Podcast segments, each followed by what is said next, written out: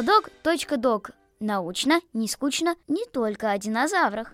Привет, это диплодок.док. Подкаст редакции «Аванта» о самом интересном в природе, науке и мире вокруг нас. С вами я, Антон Кравченко, и мой соведущий Марк. Всем привет! Вот перед нами сейчас лежит книжка «Физика. Звук, свет и космос» из серии «Первые книжки о науке». Очень яркая и красивая обложка. Марк, как ты думаешь, почему ты видишь эту книжку? Вернее, не только почему, но и как? Благодаря чему? Э, странный вопрос. Вижу глазами. А как еще можно видеть? Ты видишь эту книгу лишь потому, что свет, отраженный от обложки, попадает в твои глаза. Ты когда-нибудь задумывался, что вообще такое свет? Хм, свет бывает от солнца, от лампочки или от свечи. Думаю, свет – это что-то вроде энергии, которую мы можем увидеть. В точку. На самом деле, этот вопрос столетиями занимал ученых. Одни физики, например, Исаак Ньютон, утверждали, что свет должен состоять из крошечных частиц – корпускул.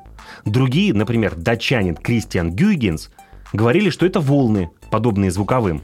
И кто оказался прав? Поразительным образом оба. Ведь свет является и тем, и другим. Он может вести себя и как поток частиц, называемых фотонами, и как волна. Все зависит от того, какое именно явление мы наблюдаем или какой эксперимент проводим. Но все, что ты видишь вокруг себя, стены, окна, разноцветные предметы, ты видишь только благодаря фотонам, отражающимся от объектов и попадающим на сетчатку глаза. И что с этими фотонами происходит дальше? Сначала свет проходит сквозь роговицу, тонкий прозрачный слой на поверхности глаза, а затем устремляется в зрачок. Далее линза хрусталика фокусирует свет на сетчатке, проекционном экране на дне глазного яблока. Там изображение превращается в электрические сигналы, а зрительный нерв передает эти сигналы в мозг, который их и анализирует. Дело в том, что мы видим не весь свет, а маленькую его часть. Она называется видимым излучением. Из всех существующих в природе фотонов наши глаза способны фиксировать лишь те, которые характеризуются длиной волн в очень узком диапазоне. Ниже этого диапазона находятся инфракрасный и радиоспектры, а по другую сторону ультрафиолетовый спектр, рентгеновский, спектр гамма-излучения и так далее. Вот если бы мы могли видеть в этих спектрах – мир выглядел бы для нас совсем иначе. Как, например, для пчел?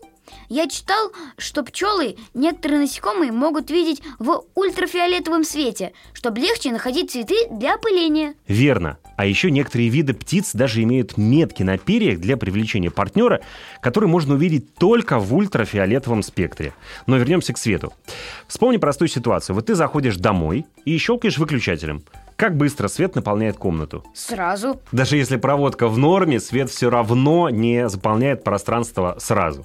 У него есть своя скорость. Просто она настолько велика, что в масштабах комнаты этого заметить, конечно, невозможно. Свет – самый быстрый объект во Вселенной. Он движется со скоростью около 300 тысяч километров в секунду. Это примерно в миллион раз быстрее звука. С такой скоростью свет мог бы 7,5 раз обогнуть Землю за одну секунду. И, кстати, именно потому, что свет быстрее звука, мы сначала видим молнию, а потом слышим раскат грома. И вовсе это не потому, что сначала у тебя видят глаза, а потом слышат уши. А еще я вспомнил, что это космическое расстояние. Измеряют в световых годах. Это расстояние, которое свет проходит за год. А какое это расстояние, кстати? Ты точно хочешь узнать? Это огромная цифра. Давай попробуем ее вместе произнести.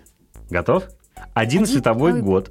Это, это, давай, 9, 9 квадриллионов, 460 триллионов, 730 миллиардов, 472 миллиона, 580 тысяч 800 метров. Уф, пожалуй, лучше просто говорить «световой год». Не согласен.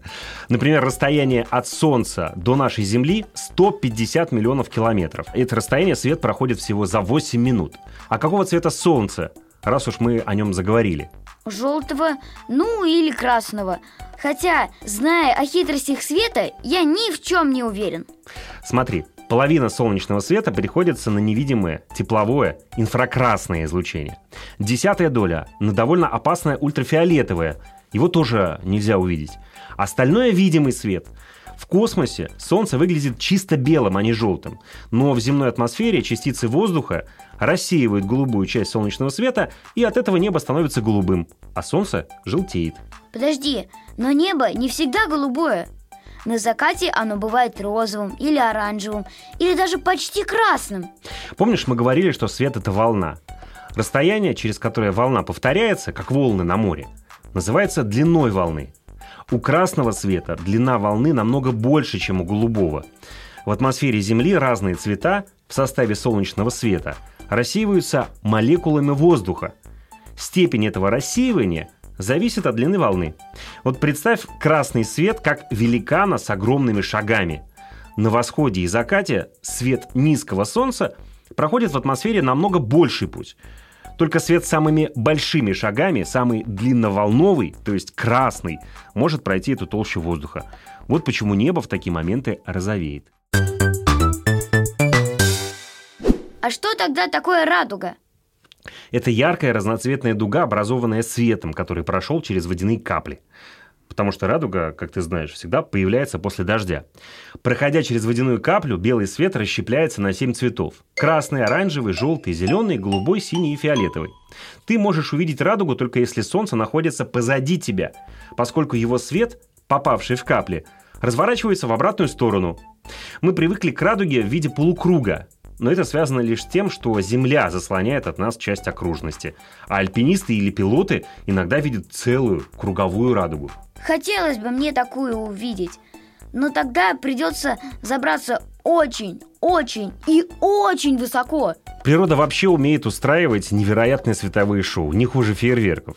Например, северное сияние, которое можно увидеть на полюсах нашей планеты. Сияние возникает, когда атомы нашей атмосферы – получают из космоса избыточную энергию и отдают ее в виде света. Во время сияния бывают также слышны хлопки и щелчки, сопровождающие танец сполохов над головой. Кстати, о хлопках и щелчках. Ты когда-нибудь видел аналоговый радиоприемник? Его еще называют транзисторный. Да, у дедушки в гараже. А ты знаешь, что с его помощью можно поймать самый древний свет, какой только есть в нашей Вселенной? Вау! Как это? Реликтовое излучение было открыто случайно двумя американскими астрономами – Арно Пензиасом и Робертом Уилсоном. Их радиотелескоп страдал от непонятного шума, избавиться от которого у них никак не получалось. Оказалось, ученые перехватили свечение остывающего большого взрыва. Ты тоже можешь принимать реликтовое излучение с помощью старого телевизора или радиоприемника. Когда приемник настроен между частотами станций – 1% шумов, пусть очень маленький, но все же он связан с этим древним светом, оставшимся с самого рождения Вселенной. Вот это да! Так вот там дедушка чем в гараже занимается. Да уж, удивительная эта штука – свет. К сожалению, наш эфир быстро подходит к концу, практически со скоростью света, и нам с тобой пора прощаться со слушателями. Всем пока и до новых встреч! Спасибо, что слушаете нас. А у редакции «Авант» еще много книг о том, как интересно и удивительно устроена наша реальность. Читайте книги и узнавайте больше. Всем пока! Диплодок.док. Научно, не скучно, не только о динозаврах.